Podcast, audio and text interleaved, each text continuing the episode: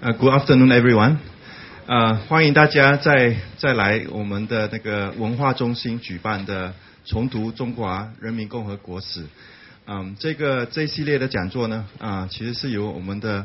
历史系的学者吕中立老师安排的，所以我们的中心是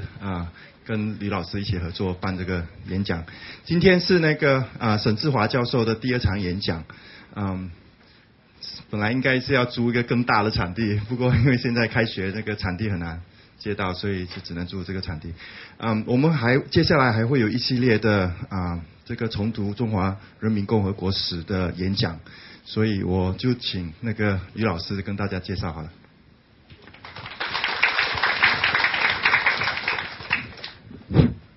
我看到那个于承珠教授也到了，这个于教授是文化研究中心的前主任。这个系列讲座一开始推动就是由于教授和这个沈志华教授两位发起，那么在05年开始搞的还是比较成功，我只不过是接着他们的工作再继续做一些这个具体的工作。上次我介绍沈志华教授的时候讲到，有些朋友说他是一位有钱又有病的历史学者，那么他当时就说钱已经快花完了，那是不是花完我不知道，不过这个病还在那儿，病入膏肓。那么说他是有病，就是说沈教授为了研究学习历史、研究历史，吃过很多苦头，受过很多罪。然后呢，他后来是以一个民间研究者的身份，自己出钱出力，这样开始研究，而且不但他自己研究，而且为整个这个史学界，特别研究当代史和苏联史、中苏关系史的学者，做了很多的贡献。而且他还成立了一个东方学术基金，为很多重要的出版物提供资助。那么这种自己出钱出力做一些吃力不讨好的研究，我想这个除了有病以外没有办法做其他解释。这个病就是一种执着，一种知识分子的求知欲，一种对真理的追求。那么我们现在请沈教授做他的第二次演讲，欢迎。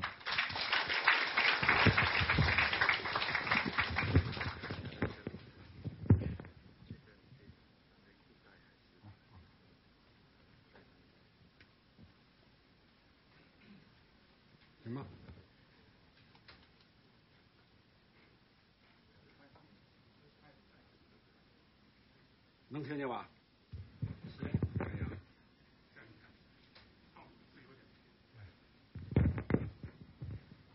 那个上次咱们讲说这个毛泽东呢，搞这个整风呢，是出于他对执政党的地位受到了威胁的一种忧虑。这种威胁呢，主要是和这个人民群众发生的一种矛盾。这个已经不是他就是共和国刚成立的时候共产党的那个担心，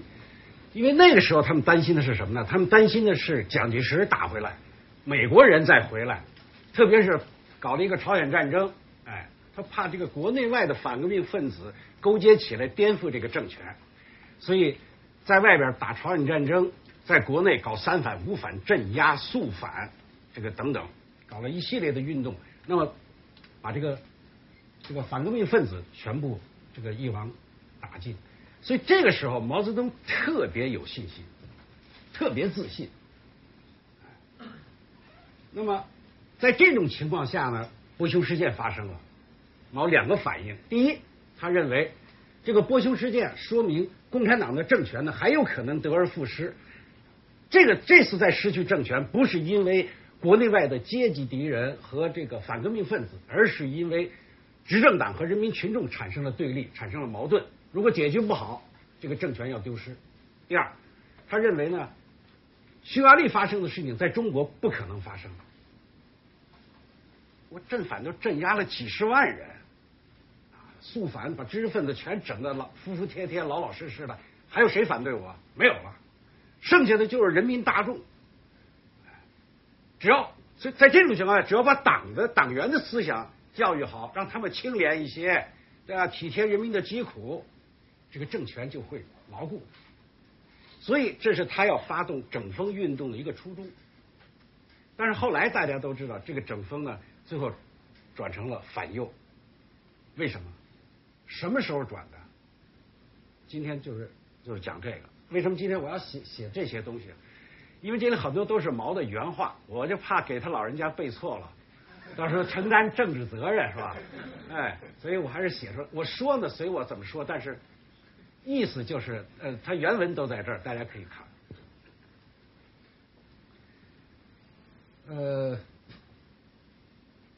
这次整风呢，毛有一个特点，就是要求这个党外人士参与，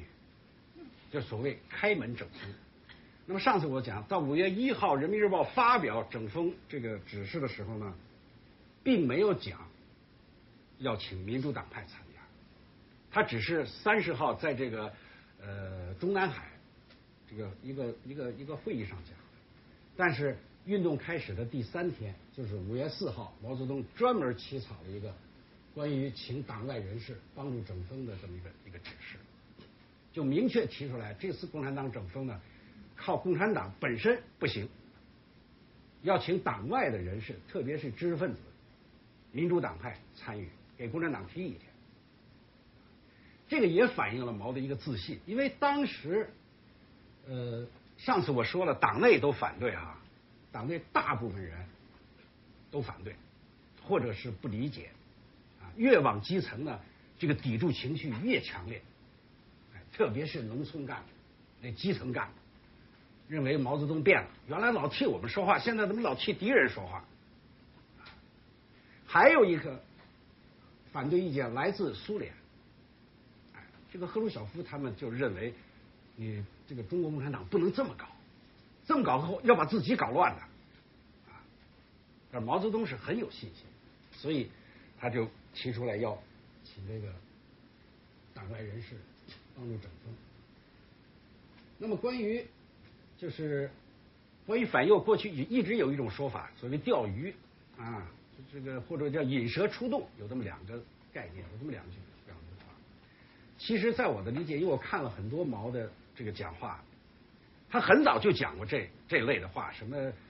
蚂蚁出洞啦，什么春天啦到了蛇要出洞啊，什么像这个讲的钓鱼。其实呢，这是一个一般的斗争策略，是吧？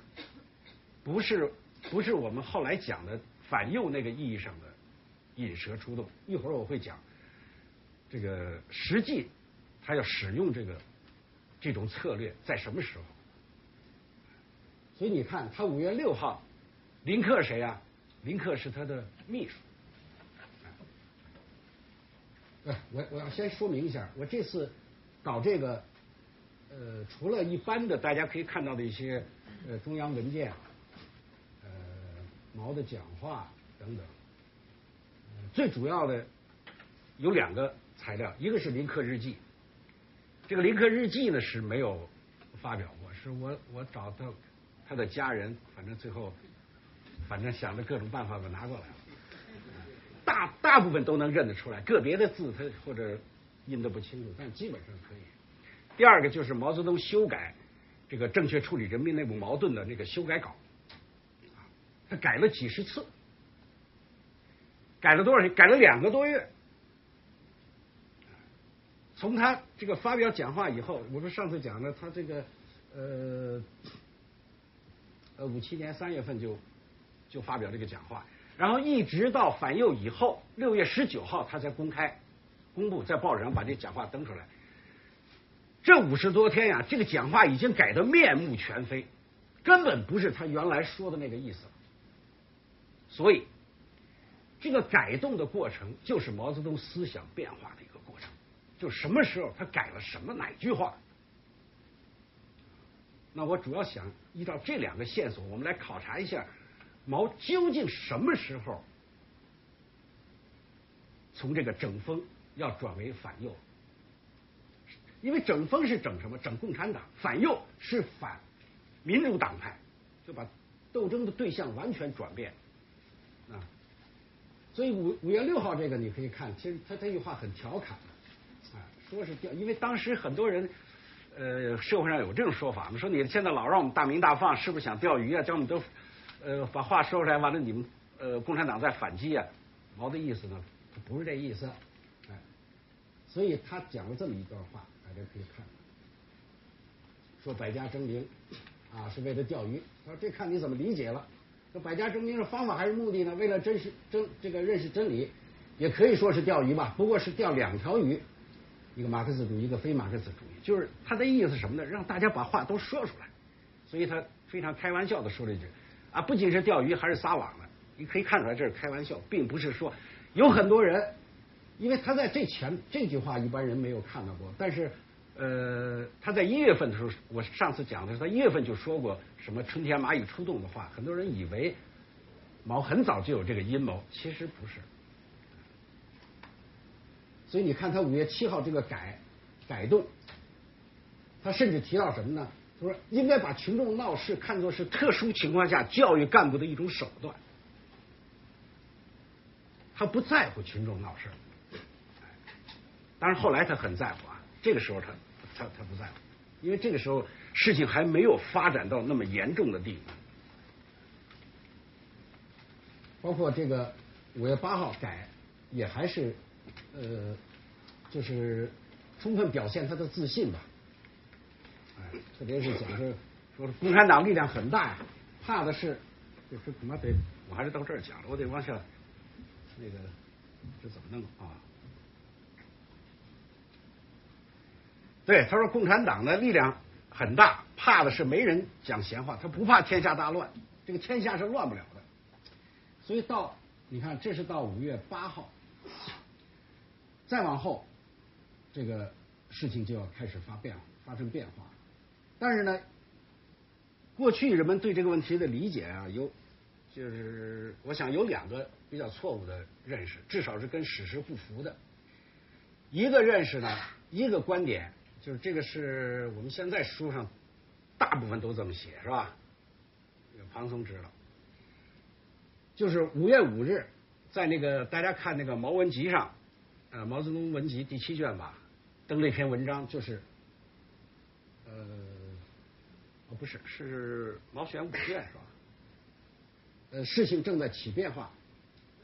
很多人都认为说这篇文章发出了反击右派的信号，就是说5月15日的时候，毛主席要反击右派，为什么呢？因为他当时就写了这么篇文章，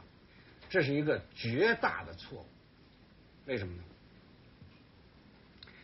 大家看看那个毛文稿上有个注释，其实那个注释很说明问题，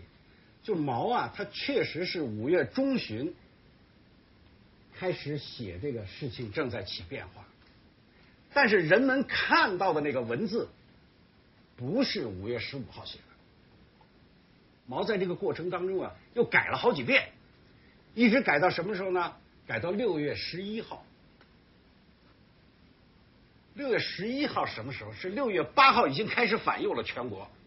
人民日报已经登了这是为什么这篇文章已经登了，3天以后他才改定。然后12号下发全党，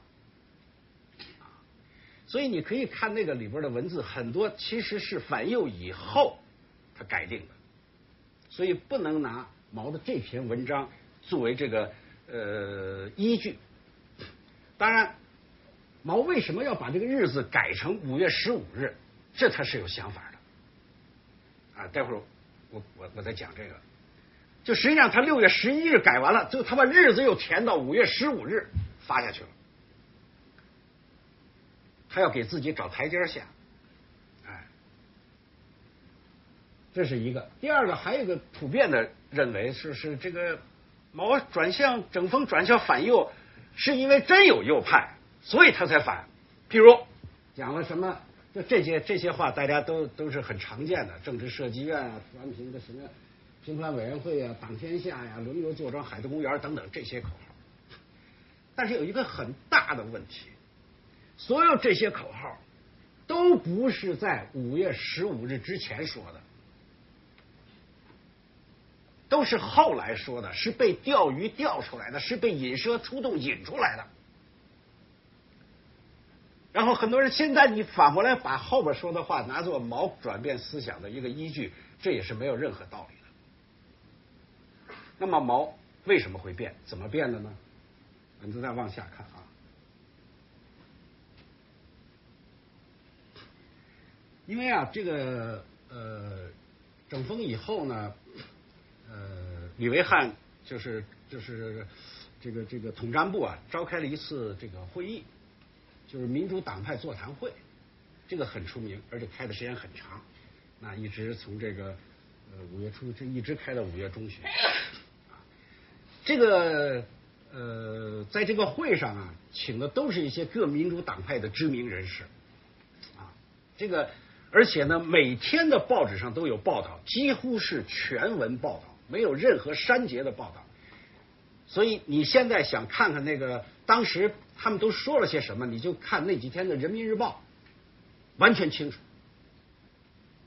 毛也就是看报纸看出问题的，没有什么其他特别神秘的东西。那么5月12号的时候呢，这个时候。毛有就是林克日记有一个记录，毛跟他这么讲的，说这个知识界啊都起来了啊，说这个工商界最神气了，像张乃器、罗中基啊，什么张伯钧这些人。他讲了一点，他说这个他闻到一点味道，就这些人取消党的领导的味道。这个话呀，其实针对的就是这个。张伯钧他们提出的是在校园里头是不是要党委领导还是专家治校。当时呢各大学校都在争论这个问题，很多人都认为这个学校你党就不要领导了嘛，啊，这个应该学校嘛就是成立专家委员会，或者你那个党呢在旁边监督着看着，有什么问题你说一说。那管理学校主要靠教授嘛，你们这些党员又不懂得学术，你们怎么管？这个问题其实争论了很长时间。我上次说了，在杭州会议的时候，毛呢都表示觉得这不错，这个应该这个发挥教授的作用。但是这句话要从民主党派的首领领导人当中嘴里说出来，这个他的感觉味道不一样。后边他就有这个说法了。所以这是一个。第二个呢，他就觉得这个敌视社会主义的情绪有所表露。这个敌视社会主义情绪所表露，主要讲的是什么呢？就是在他不是这个给共产党提意见嘛，所以很多人呢就说了，说你这个共产党啊和民主党派当中有一条沟啊，这个是难以跨越的沟，所以你们。什么事情都是你们党员共产党你们先商量好的，然后再来通知我们。那还是总而言之是把我们民主党派当外人。啊，其实这话呢，原来在这个整风的过程当中啊，早就说过，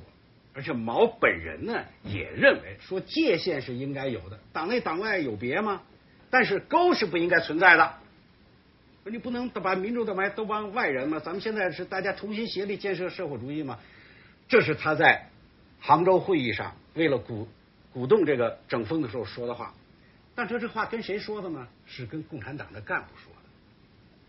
现在这话又从民主党的领导人嘴里说出来，他又觉得这味道不对了，所以他觉得这个有危险啊。所以也说了，说各种蛇呢开始动起来了。但是这几天呀，它只是一种感觉。我看我从这个这个《人民日报》上看发表的这些文章呢，大家看看这个还是要进一步开放的吧，进一步发动党外人士参与整风。哎，5月14号的时候啊。哦，还有这个，就是5月14号，这个毛给这个刘少奇他们写了封信，哎，说这个《解放日报》，因为当时《解放日报》登了一整版的这个上海学校中小学整风的一些情况，哎，毛批了这么几个字，说这一整版值得过细一看，不整党啊，不整风，党就毁，这个就会毁了。很多人认为呢，好像毛在这儿就有警惕，要让刘少奇他们注意，整风的新动向。其实不然，因为这个时候毛他一方面对这个民主党派领袖们的一些发言呢，感觉味道不对，有所警觉；另一方面，他还在推动整风。他给刘少奇的这个信这个批示啊，主要讲的是什么呢？主要讲的是整风是非常必要的啊！你们都说整风不必要，你们看看这封信，看看人家对共产党都提了些什么意见。其实呢，你仔细看这个《解放日报》这篇报一整版，有一个特点，都是对基层党的干部提意见，什么系主任了、校长了，大多是党委书记都这个。毛的整风的目的主要就是整这些基层干部，所以毛说：“你看很有必要，你看提意见多好。”但是他这两种这个情绪啊，到14号晚上开这个政治局常委扩大会的时候，就都反映出来了。反出来一个什么呢？就是14号他就是中共中央发了个指示，14号政治局扩大会议以后，中共中央发了个指示，哎，还有这个16号连续2天吧，讲的什么呢？讲的是现在虽然有这种错误倾向，但是不要收紧，继续让他们讲，哎，都讲出来对咱们有好处。他什么意思呢？毛这个在16号就是20号之前吧，他这个话说了好多次，好了几次指示都是这么讲的。其实他的意思呢，就是这个有什么意见，你现在如果你现在这个一批驳啊，一反对，第一，所有的反对意见都不敢讲了，那么整风就达不到目的了，就大家不给你提意见了。第二，真有少数坏人，还缩回去了，所以要放。这个，在我的理解呢，这个还不是他的引蛇出洞，因为这里有两个前提条件，一个前提条件是什么呢？就这个时候他认为这些是危险倾向，是错误倾向，啊，是个苗头。到底有没有真正的右派，这些右派到底是什么人，他并不清楚，啊，他怀疑的也就是那几个张乃器啊、张伯钧啊、什么陈明书啊这等等，啊。另外一个呢，他当时还是一心要把这个整风呢继续推动下去，要把党的这个基层干部队伍要整顿好，所以他这个两种想法在这个时候是同时存在的。所以这个14号和这个15号中央发那个指示和这两次会议大体上是反映了这么一种情绪，这么一种认识。这里边呢又有一个问题呢需要说清楚，因为毛这个人呢，有时候老说瞎话。他这个人，这个特别就是闻过是非。本来那事情是原来是这么发展，但是事后过了一段时间，他再回头讲这个事情了，他总是掩盖了很多事实。我先给举个典型的例子，就是反右以后，毛说了这么一句话，这是在《人民日报》上公开发表的，这个是毛亲笔写的，作为《人民日报》社论的文章。毛说：“本报及一切党报在5月8日至6月7日这个期间，执行了中共中央的指示，让资产阶级及资产阶级知识分子发动这一场战争，报纸在一个时期内不登或者少登这个意见，对资产阶级什么不予回击啊，什么一切，就是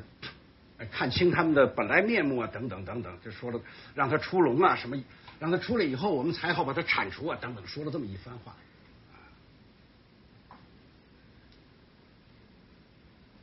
这里头关键一个篡改的事实是第一句话，在5月8日至6月7日这个期间执行了中共中央的指示，错。我现在找的所有的能找到的文件我都找到了，而且我敢判断，在5月14号之前，中共中央没有任何指示，就是让他们放啊什么，就是他后来讲的这一番话的这个内容没有。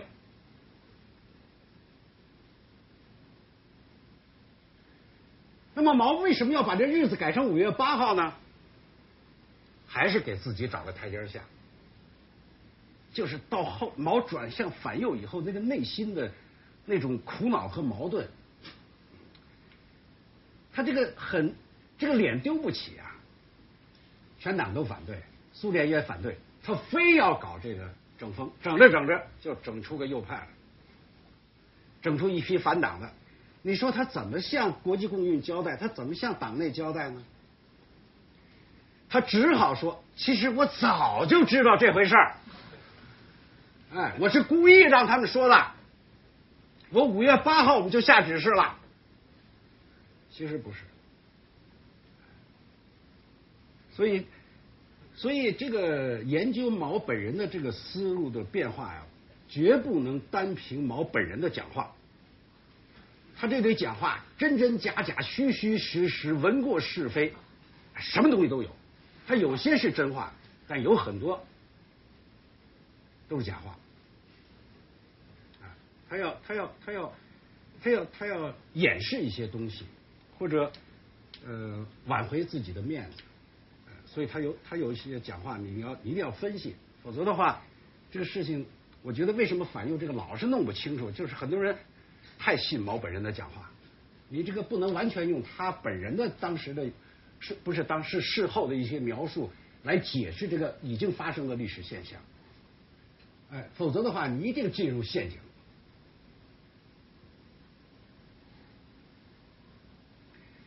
另外还有一个问题就是，我们理解这个，这个就是钓鱼或者引蛇出洞，这个中共中央采取这种策略的时候。它有个主观的问题，有个客观的问题。刚才我们讲的都是主观的，啊，就是中共中央真的是到和毛泽东到5月14号和16号这个期间，他们觉得这个有问题了，有问题呢，但是不能收，让他们放，继续放，啊，这是所谓引蛇出洞这种策略的一个最开始的表现，但还不是到他最后淋漓尽致的，是在后边。是到了5月24号以后，在这个时候，他只是说让他们就不要拦着他们，还没有说人家不说，非还引诱人家说，这是后来了。这是主观的，还有一个客观的现象，这个是很多人没有注意到这个事。什么呢？就是当时这个反右这个整风的这个在全国的展开啊，它是有时间差的。你不能在一个地方，你说我这次我调查这个反右的事，我就跑了几个省，北京、上海，这是大中心城市是吧？知识分子集中的地方，我又跑了一个吉林，一个陕西，一个云南，啊，两头边缘的省份，啊，我这个发现其实它有个时间差，就是当中央号召整风的时候呢，都是北京、上海动。知识分子集中的地方，民主党派嘛，挺积极，轰噜起来。这个时候全国都没动，为什么呢？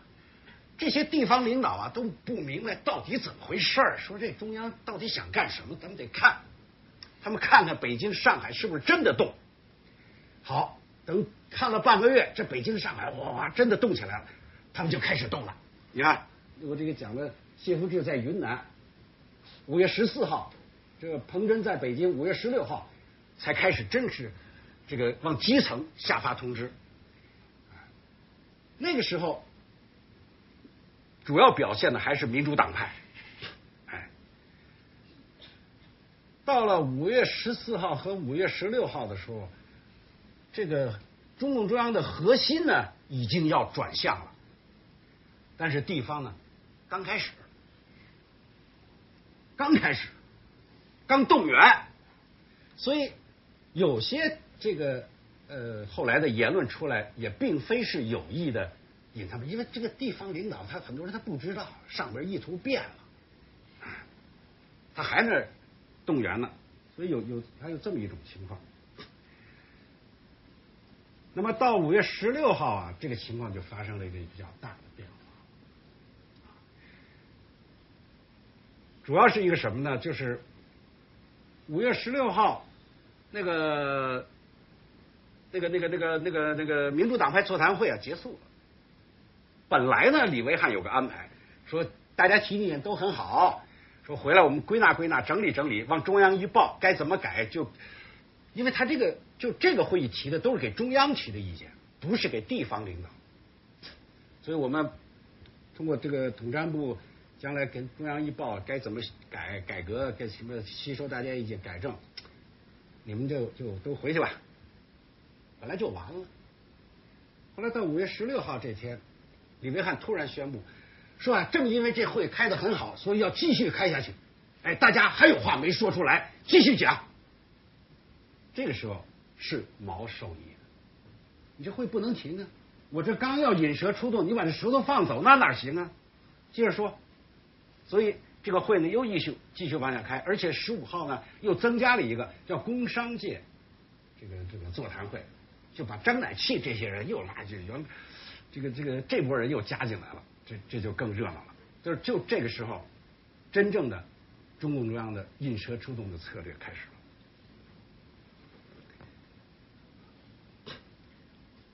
这个报纸上照样号召了，但是这个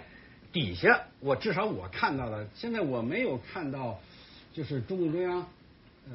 怎么传达的这个材料，但是我看到了两个材料，一个是人民日报驻这个四川记者站接的一个紧急电话啊，一个就是这个叫文化部周扬召开的一个会。人民日报从我看那个材料来看呢，他没有把话说透，只是说中央有新的指示，以后报纸要大量的登右派言论，不得阻拦啊，这是当时人民日报给各记者站发的一个通知。这是一个比较典型的这个证据，就是要让右派讲话。那么文化部的这个呢，我只是看了一个回忆录啊，这个有多大的准确性我不敢保证，但是他的意思是，周扬跟几个心腹的人说，风向要转，啊，所以这个呢就是5月16号、5月17号发生这个到18号吧。不过呢，这里有一点也要搞清楚啊，就是当时他们就中共中央虽然看到问题有危险倾向、有错误倾向，要反击、要批评，但并没有把这个事情看得非常严重，跟后来的搞的反右完全是两回事儿。这个时候还是在所谓人民内部矛盾这个范围内来解决这个批评和自我批评这个范围内来解决这个问题，所以有几个证据，一个就是18号这个人大常会宣布6月3号召开人大，如果有重大的事情的话，这个人大是不会在这个时候宣布的，一会儿你就会看到，当他真的觉得事情很严重的时候，这会不开了，推迟了。还有就是这个文化部发的这个通令，就是解禁的一个通令。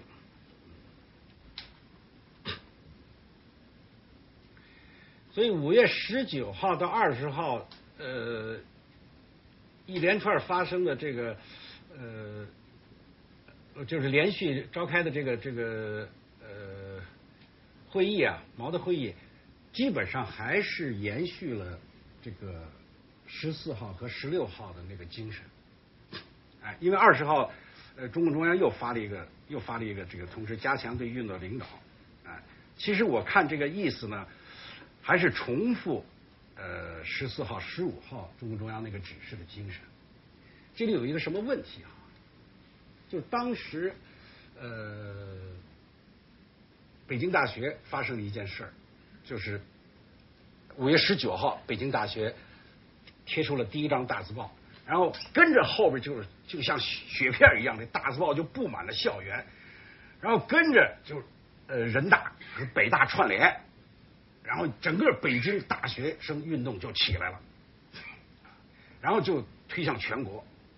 就是学生运动在民主党派运动之后开始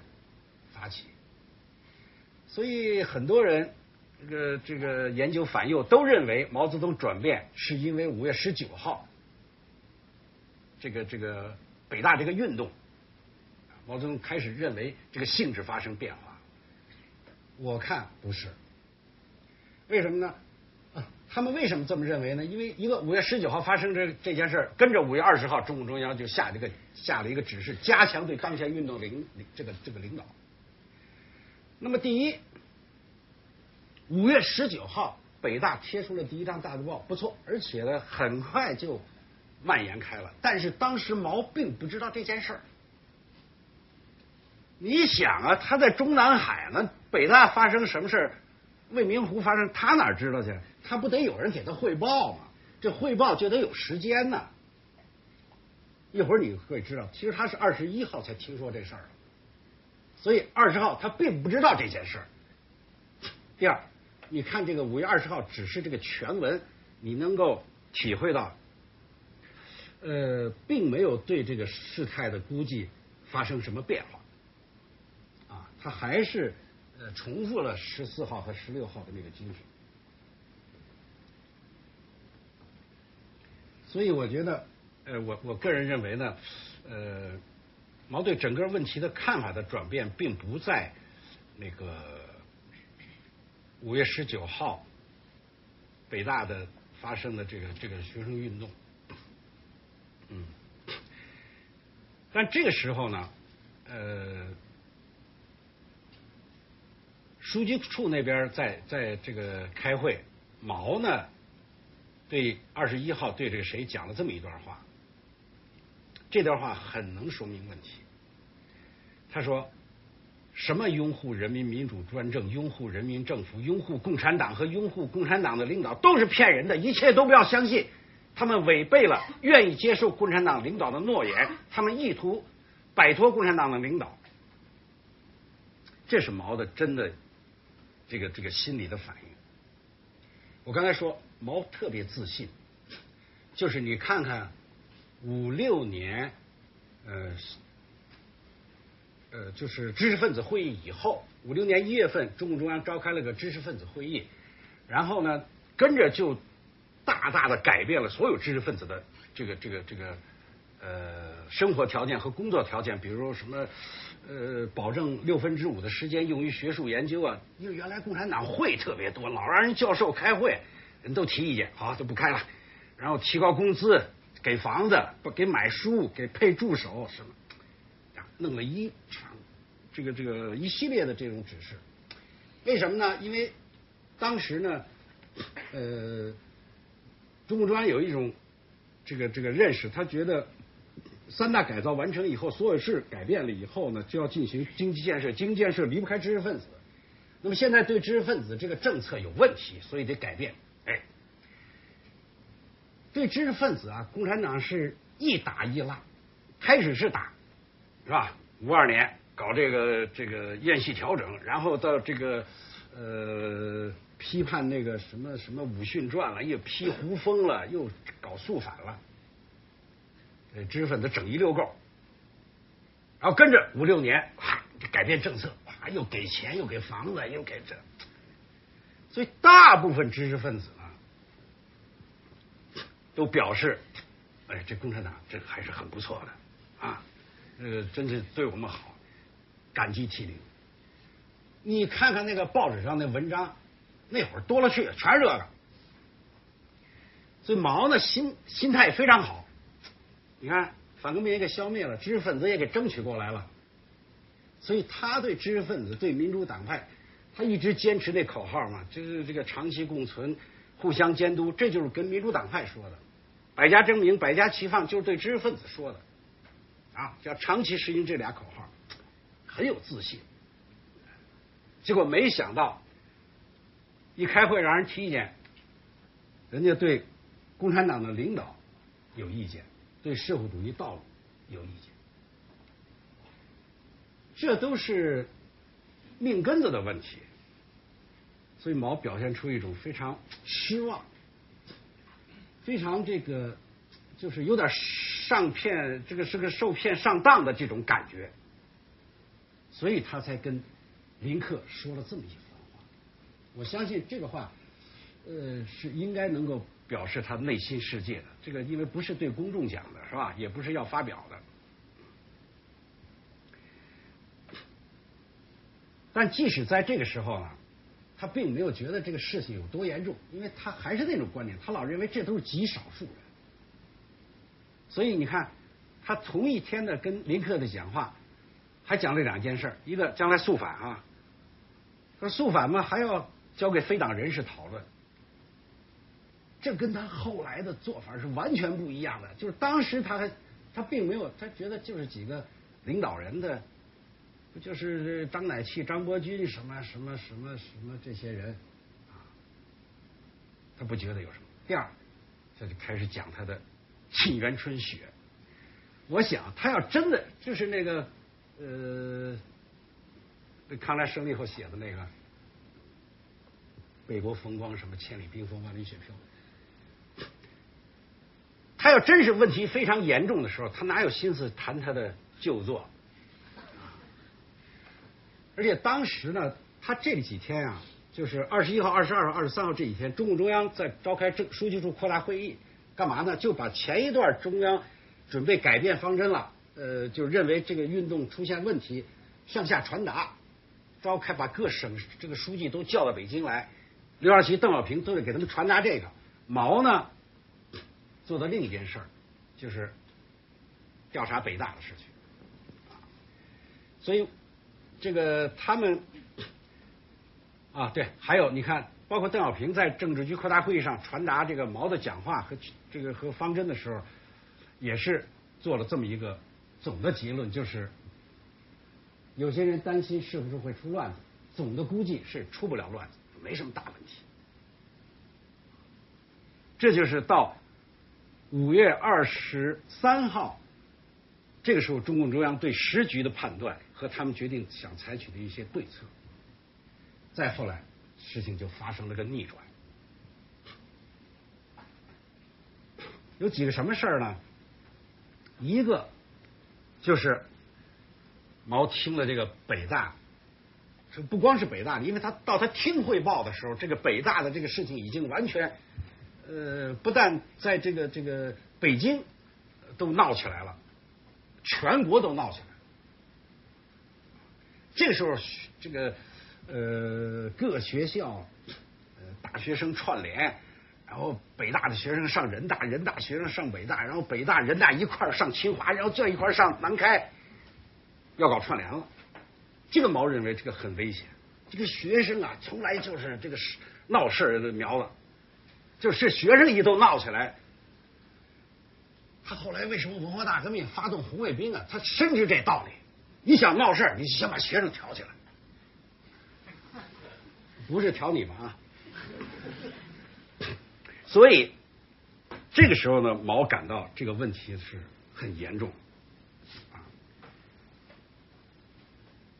他当时有几段回忆，当然这个跟后边的还有什么情况呢？就是这个到5月中旬以后，5月下旬，这个工厂工人罢工。这个是越来越严重，一会儿下边我有一个具体的数字，我也记不住了是多少。就是特别是5月20号到6月初这一段时间，当然是上海有一个报告，啊，工人闹事儿呢，这个其实波修事件开始以后就已经有陆续的出现，但是真正的成气候闹得比较大，特别是在上海、武汉这些大城市，是在5月下旬。这是一个消息传到中央，还有一个农民退社。55年搞这个合作化，当时毛啊特别兴奋啊，你看他做了几个报告啊，就是他说我绝没有想到几亿农民在1-2年内没有任何痛苦的进入了这个社会化。合作化，他这个他因为他想不通啊，因为当时苏联，你知道苏联那会儿搞集体化，特别残酷的手段，那农民不进啊，这个军队派飞机大炮全上了。现在那个俄国大干都解密，你去看看，整个一个村子你参加不参加进攻吗？不参加，几炮就给你轰了，飞机去轰炸，什么都用。所以那会儿呢，中共中央原来设想，这个合作化呀会非常痛苦，非常漫长。中国人还多呢，这好几亿呢，那苏联才多少？这1亿多人嘛，你这翻好几倍。没想到，嘿，非常顺利，非常痛快，农民也没怎么反对。他就觉得，这个进入社会主义其实没有那么难，但是他不知道，这个。中国共产党跟苏联共产党有个很大的区别，就是俄国呀，共产党的力量都在城市，农村呢都是社会革命党和孟什维克控制的。是10月革命以后，特别是1918年以后，这个共产党才逐步的向农村扩张。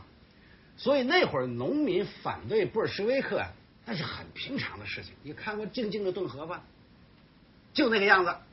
哎，你红军来了，这农民就拥护你；红军走了，白军来了，这农民就拥护白军。反正谁给我土地，我拥护谁。但是中国共产党可不一样，中国共产党从头开始，但不是从头啊，从这个20年代后期开始，它就是扎根农村。那大城市，这就是上海，早就让人家国民党给收拾了，待不住了，所以都跑农村去了。搞土改呀、减租减息呀、跟贫下中农什么，那会儿不叫贫下中农啊，反正是劳苦农民在一起。所以共产党和农民的这个关系非常密切，而且呢，他在农村的这个统治势力非常强大，所以这个农民跟着你进入合作化很容易，真心假心的咱不知道，但是没人敢说什么。但是到了56年的时候，特别是苏共20大、波修事件，国际上有这么一个气候，党内8大有民主，又讲这个很多人也站出来说话，说你毕竟他这个合作化搞得那么匆忙，他很多具体问题解决不了，比如秋收了，怎么分配这粮食？有多少留种子？多少给我们回家我们扛家吃去？有多少你得交公粮啊？再加上这个管理的混乱，再加上有些干部在里多吃多占，这个农民和干部之间的矛盾就越来越深。所以56年就开始有人退社，到了这个整风以后呢，这个事态就越来越严重。所以这个时候就是24号，就是到五月，整个5月下旬吧，这个中共中央感到这个事态非常严重，就是他不是他原来认为啊有错误倾向，有反党的现象，那只是个别人，不就是张乃器、罗隆基什么，这个楚安平啊，就那么几个人嘛。这个毛是不在乎的，这些人怕什么呀？好收拾。现在情况不一样了，这学生起来了，而且学生这个言论，我看了看，我看了大量的当时的那个档案材料啊，其实啊，就这几个民主党派说话是很有分寸的，就他们说话都是掂量来掂量去，又要给你共产党提意见，还不能让你接受不了，还能显得我还是跟共产党合作的。他基本是，你说当时这个张乃器或者张伯钧他们想取共产党而代之，那是瞎说。所以后来中共中央的这个定论呢是有点问题，在我现在看来，至少你没有把这个史实弄清楚。你把他们几个人的讲话到现在拿出来，有什么呀？什么也没有啊。他只是当时毛的感觉不好，他原来我那么相信你，结果你想。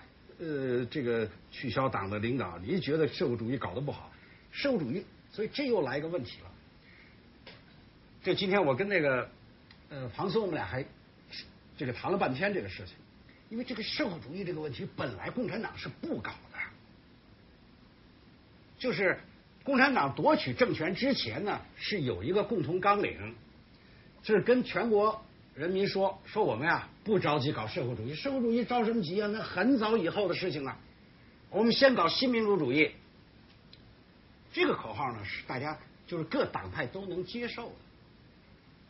但是到了53年，就朝鲜战争快结束，义务计划要开始的时候，特别是这个刘少奇从这个莫斯科回来以后，毛提出来要向社会主义过渡。要搞社会主义，所以他跟着就搞合作化，跟着就搞这个就是国有化，就是把那个工业手工业什么都商业都收归国有，这时候所谓搞社会主义。结果他这么搞了以后呢，他原来以为大家都很，所以这中国人有毛病，知道吗？你没收他企业的时候，他还特高兴啊，敲锣打鼓，完了回家哭。这共产党呢，以为这个你看大家都欢迎的嘛，这说不是我非要是你们都愿意吗？哎，所以他认为我这社会主义搞挺好，但实际上这些民主党派他心里当然明白，就那会儿他不敢说而已。现在你让我说，很多人就说了，说你搞太早了，搞太急了，哎，你这个共同纲领还没实行几年呢，你就把我们的家底儿全没收了，啊。这是最著名的话，就是猪养肥了再宰啊！对，说还没有给我们养肥呢，你就杀，你这太急了吧？这毛最不愿意听，所以他感觉很不好。但那毕竟是少数几个人，是吧？现在情况不一样，这学生都起来了，农民也退社，这不都说明我这搞坏了吗？再加上工人在罢工，那问题就更大了。而且特别是学生走出了校园，学生上街了，像南京发生的事情，南京、天津都发生了，这学生上街贴大字报啊，这个吸引的这个市民啊都来看，这一下整个社会就要乱了。所以毛这会儿感觉很危险，还不说这个匈牙利事件在中国不会发生，他说看来匈牙利事件在中国也有可能出现。哎呦，他说的更厉害了，他说搞不好又要上延安了，哎，这个反正那个时候就是对这个对这个问题看的是很严重了，哎，比如讲这个对，讲这个清华大学，哎，说这个钱伟长就是纳吉呢，就是匈牙利那个。后来当总理那个，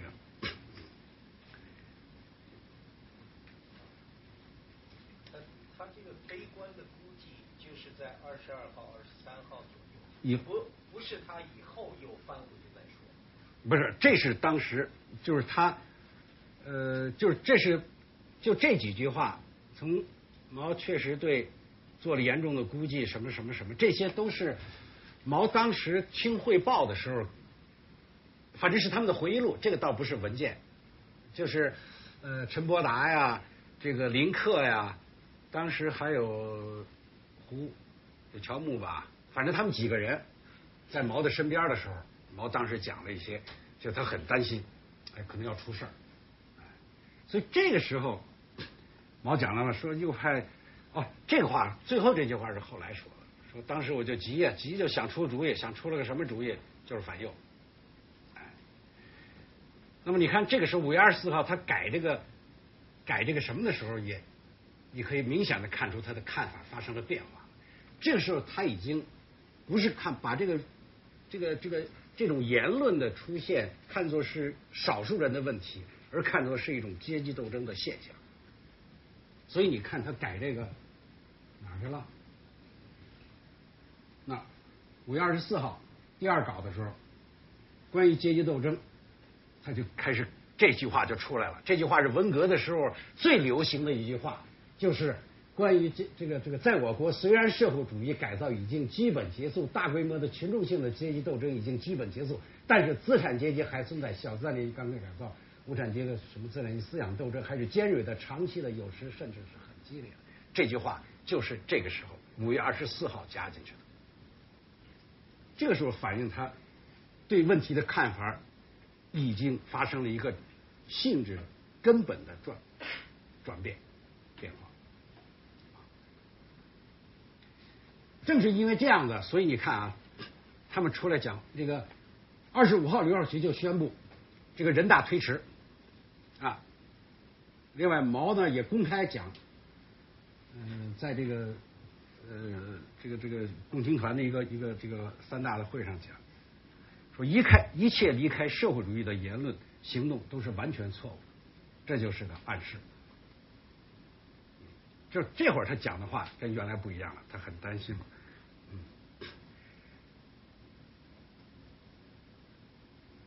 25号你看改的这个，他就对百花齐放就做了比较大的限制了。对这个，因为原来呢他对百花齐放的理解，原来他是这么讲的，说什么都可以放，香花可以放，毒草也可以放。这不这个赫鲁晓夫还跟他说呢，说你这个毒草怎么能放？说我们这产还来不及呢。现在他不一样，加了6条标准。哎，说什么是香花，什么是毒草，我给你6条标准，拿这去衡量去判断吧。其中最主要的就是党的领导和社会主义道路。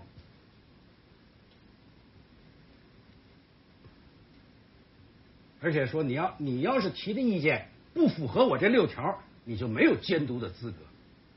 因为原来他说的长期监督嘛，让人家民主党派现在加了附加条件，我有6条标准，你得符合我这6条你再提，你不符合这6条提的，那你就是毒草你就没有监督的权利。毛在开始改变他的过去的一些说法。这个下边这个柯信施啊什么他们那个讲话大家可以看看啊，邓小平。其实都反映了当时他们这个对问题严重性的一些看法，啊，这都是在书记处扩大会议上，柯庆施啊，后来彭真呐、邓小平啊几个人讲话，都觉得，现在事态很严重，啊，本来嘛，邓小平讲得很清楚，说本来我们是想整党内的，结果现在这个右派出来跟我们争夺领导权来了，啊，所以这个问题性质就很严重了。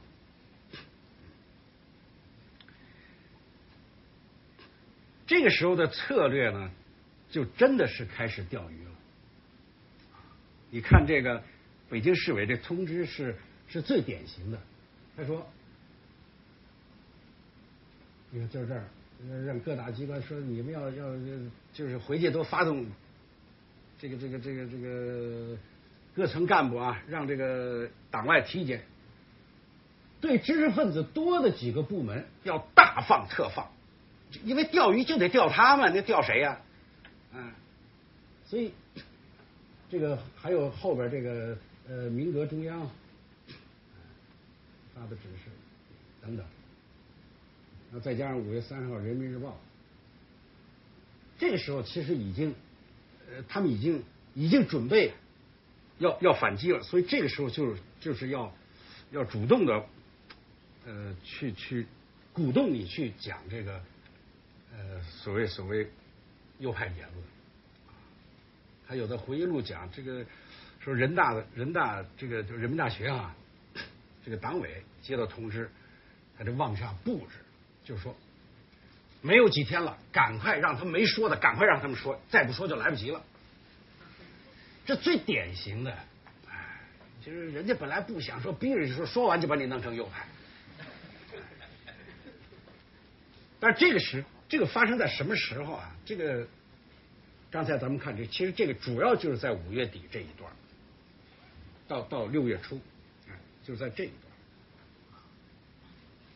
段。这后面有那个闹事的那个什么工厂什么退社了。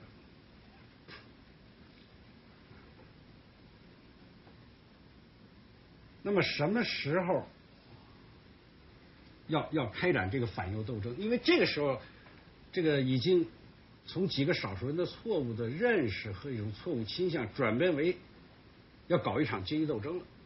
要搞一场政治斗争了。但这什么时候开始的呢？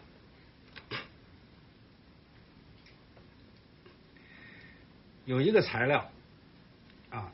这是就是6月3号啊，李维汉因为要结束了。这个民主党派座谈会说，李维汉呢就请示这个毛，要不要提这个反右啊？所以周恩来就讲了，说可以提了。就这个时候呢，可以看出来啊，这包括彭真那个传达给这个党的这个干部会上传达的这段话，你再看，就是他已经把这个性质点得很清楚了。啊，就彭真这个，因为彭真呢，他传达这个都是在开完这个中央这个书记处扩大会议以后向下边传达的。他讲说，当前有两个斗争，一个是党内的思想整风，另一个就是阶级斗争。就这个时候呢，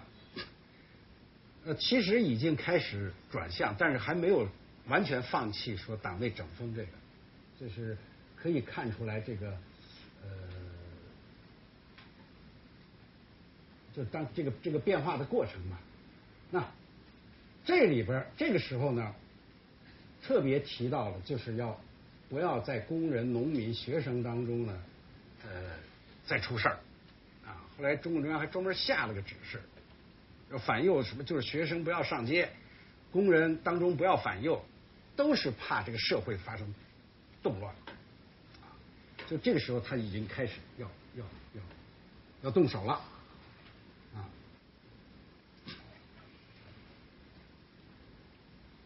对，就6月4号这个指示，大字报，什么不要上街，什么不要影响学生，什么，就是到这个时候，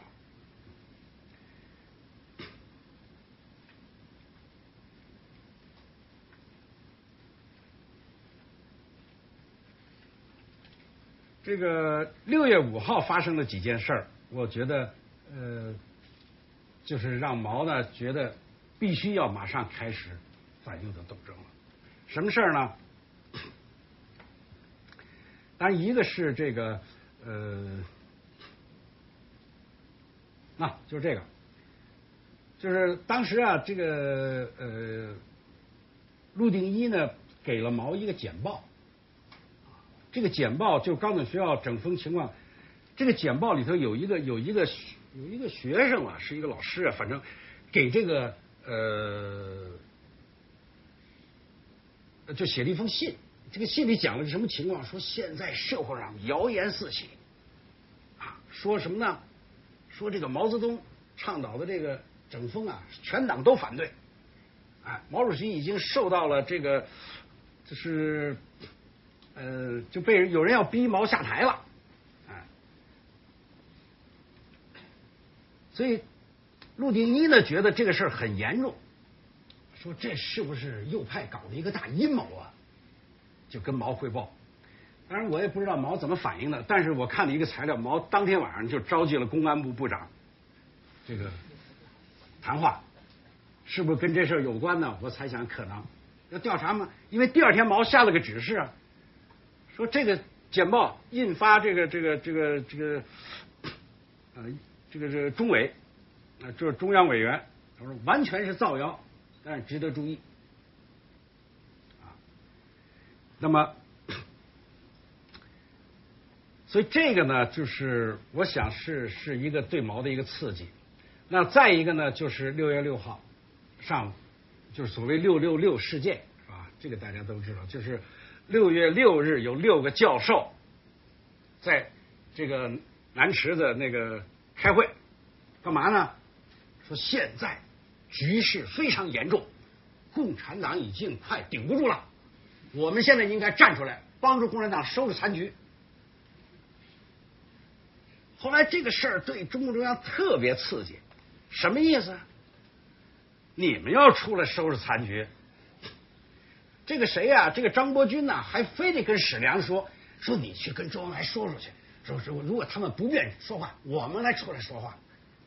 当然，现在关于666这次会议的材料啊，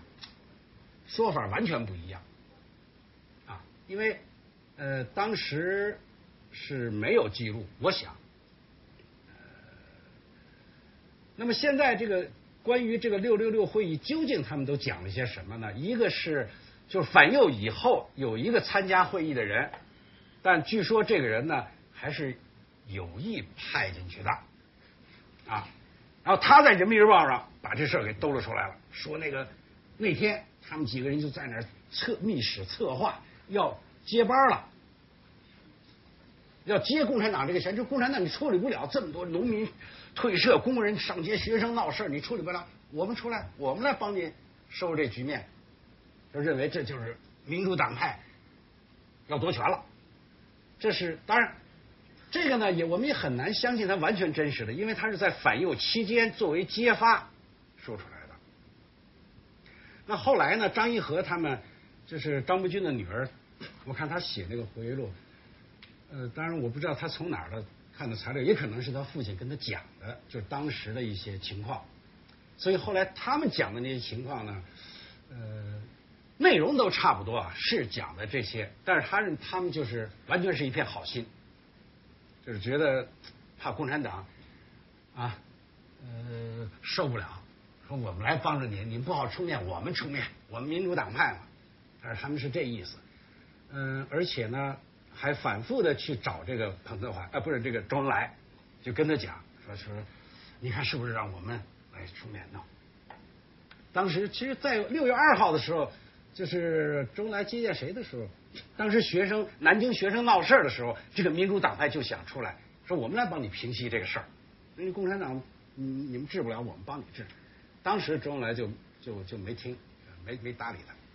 那么6月6号。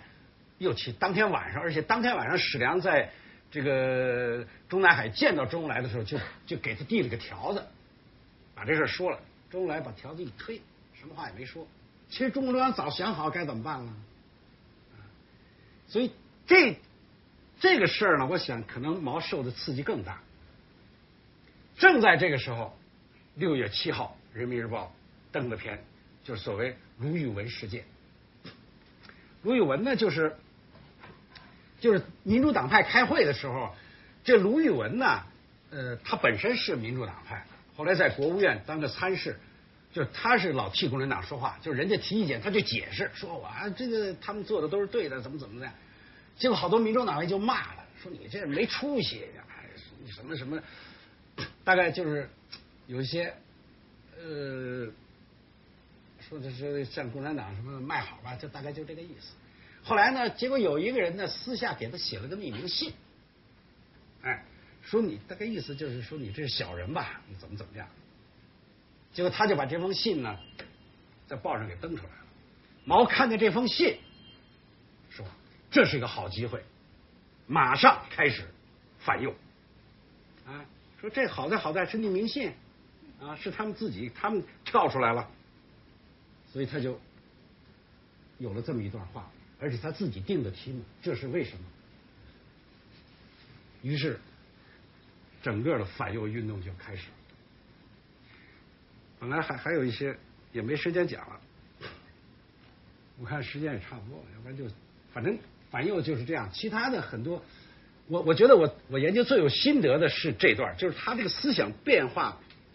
情况是随着情况的发展，不断的从这个整风转向反右，不断的把这种从人民内部矛盾转为看成一场严重的阶级斗争，最后才会在后来的，就是从这个6月8号一直到58年，搞了1年多的整个的反右。而且是越来越觉得这个形势严重，要不，当时毛就这种，这次就不能再手软了，要搞就搞彻底了。所以你想，开始原来计划右派就4000人，这毛自己说的。后来过了这个1个月，原来计划是1个月就完成，这个反右1个月就完了，啊，弄出个4000人登登报批判批判。后来觉得问题越来越严重，啊，涨到8000，到青岛会议前呢是不到1万人，就7月份开青岛会议时候，那才过了1个月嘛。然后等到这个10月份开8届3中全会的时候，一下就涨到15万人。到又过了一个寒假，然后中小学又开始搞这个反右。一下又增加了15万，啊，这就到30多万。到59年，那个，不是59年，不是要平反，不是平反，就是摘帽。你看我这有一个统计，就59年要摘帽的时候呢，当时中共中央的那个指示说是大约45万人。后来这55万这个数字是哪来的呢？这是这个。它不叫平反，叫什么反正？哎，不是叫什么改正？哎，就右派改正的时候，就是80年中央统战部的一个报告说，反正最后是整了55万人，但是真正的右派就5个。所以邓小平的一个结论说，反右是严重的扩大化。完了，谢谢。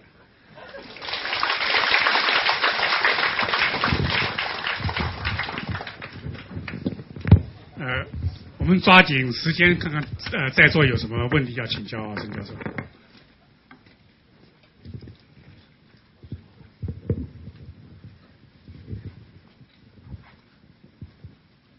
我问一个啊，因为您刚才讲这个扩大化，而不是这个时间差问题，它有没有？因为它在北京啊、上海这些比较中心的城市，到偏远地方，因为它。毛泽东决定要反右了，底下的干部未必听到了。然后实际上，以我理解，就是说也有一些党内干部整另外一些党内干部，正好因为有时间差，有人听见，因为你总是一级一级传达，也这样的事情有多严重？这个党内的就是反右，主要是这个青岛会议以后，倒不是那个，主要是青岛会议以后，因为那会儿青岛会议提出这个批判温情主义，其实就是针对党内，因为当时党内的有一批知识分子，就是后来你看被打成右派的都是知识分子干部。这个知识分子干部他有一个毛病，他同情知识分子，老替人说话，嘿。最后你温纪泽就最典型的，当时在那个广播电视局，当时反右的时候都有那个数字的，说你们单位弄个10个啊，你们单位人少点5个吧，啊，一个9个人的单位还摊上1个。温纪泽呢，他就是弄了半天，觉得我们这儿没有啊，没有，你就是哪能没有啊？中央说有就有，都没有就是你。杨向真也是这样，中央党校当时，杨向真也是说我们这儿没右派，我们这儿都是挺听党的话的，跟党走。邓小平说那就是你。结果他们一开党委会说，杨校长平常对咱们这么好，咱不能把他弄成右派啊，算了，让他的秘书当右派吧。后来马秘书就是右派，那个杨向真对他特别好，就一直后来关照他。哎，这种故事多极了，你看那书里头有的是。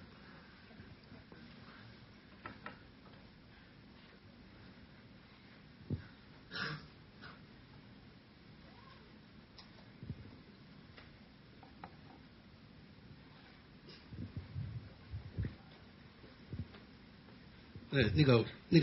个反右当中冤的，哎呀，简直是无奇不有。当然我都不是听个传说，都是看到这个文字资料。有一个某县的一个卫生局局长，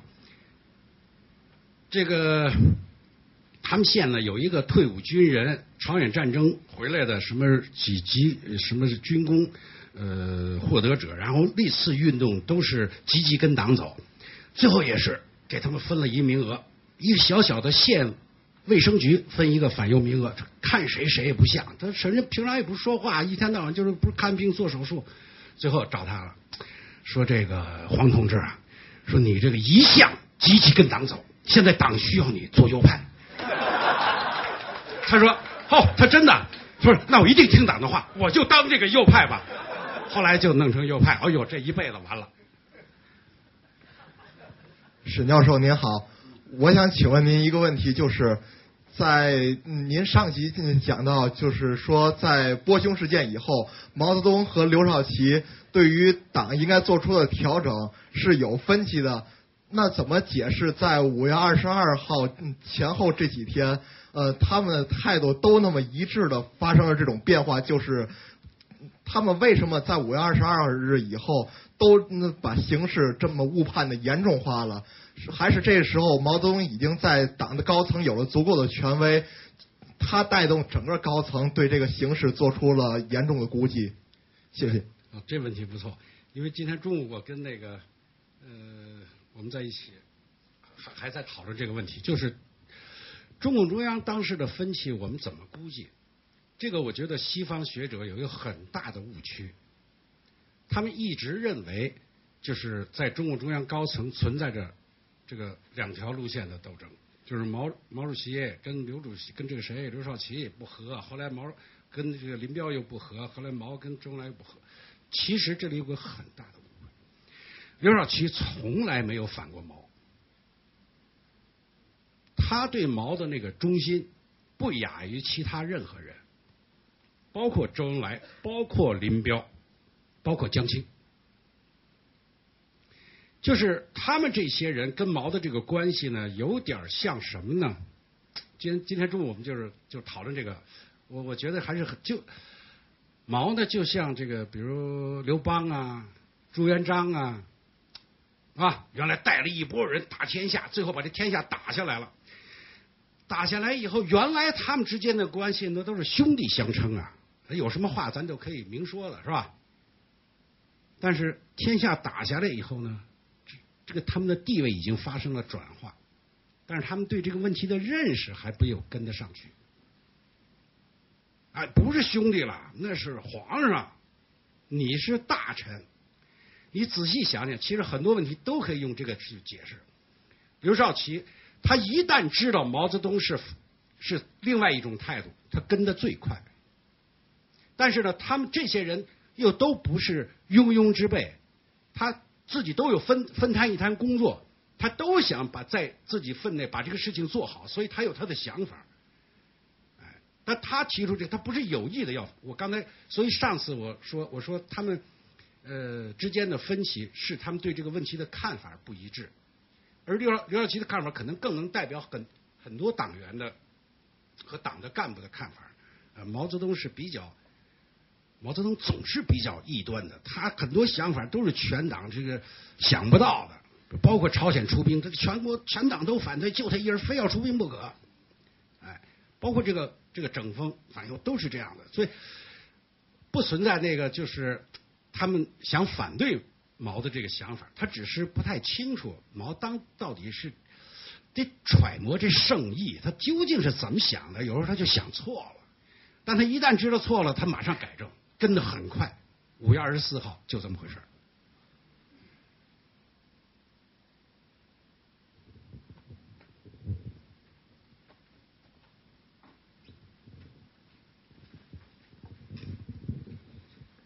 沈教授您好啊，有两个问题，我想问一下，就是反过来讲，您对这个民主党派，尤其是这5个这个右派分子是什么样一种态度呢？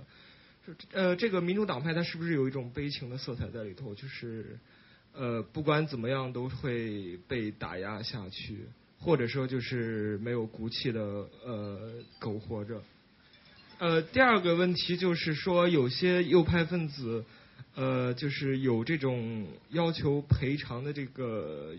个想法，您对此有什么看法？右派分子，反正咱们就先这么说吧。这是一个历史的词汇了。就是这些民主党派的领导人呐，我看到的材料，我和很多人的谈话。给我的感觉是，其实大部分人呢，当时呢，确实认为共产党是唯一可以领导中国进行改造发展的一支政治力量，而他们本人呢，这些人呢，也都想为这个中国的发展和变化做很大的贡献。在有些问题上，他们可能对共产党的一些做法不太满意，希望提出来，希望共产党改变做法。我想。这是问题的核心，不存在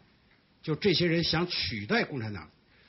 也真的没有人。你想，共产党当时几百万党员，你这个民主党派不过万把人而已啊，他这个所谓轮流做章，他的意思其实就是想搞这个多党制嘛，说你要将来应该开创一种这个气氛，而这个话其实。毛在这个什么时候？在这个几月份？在56年11月的时候，也找人去谈过。但是毛认为呢，说多党制，他不是说多，他说两党制，现在还不是时机。就当时的那种情况，跟现在我们看到的情况是不大一样。那会儿大家还是都比较敢说话，比较敢这个什么。但是反右以后。这个情况确实发生了很大变化啊，我想就别说这个民主党派了，就说共产党里头谁还再敢说个不字？这个毛两次大的运动，一个是延安整风42年的，一个就是57年反右，这两次以后确定了毛的一言堂的这种地位。你说那个右派分子要求赔偿？我好像没听到是什么人，他们找中子部不是找那个统战部去吗？是吧？当然有可能，你想55万人呢，他什么要求都会有。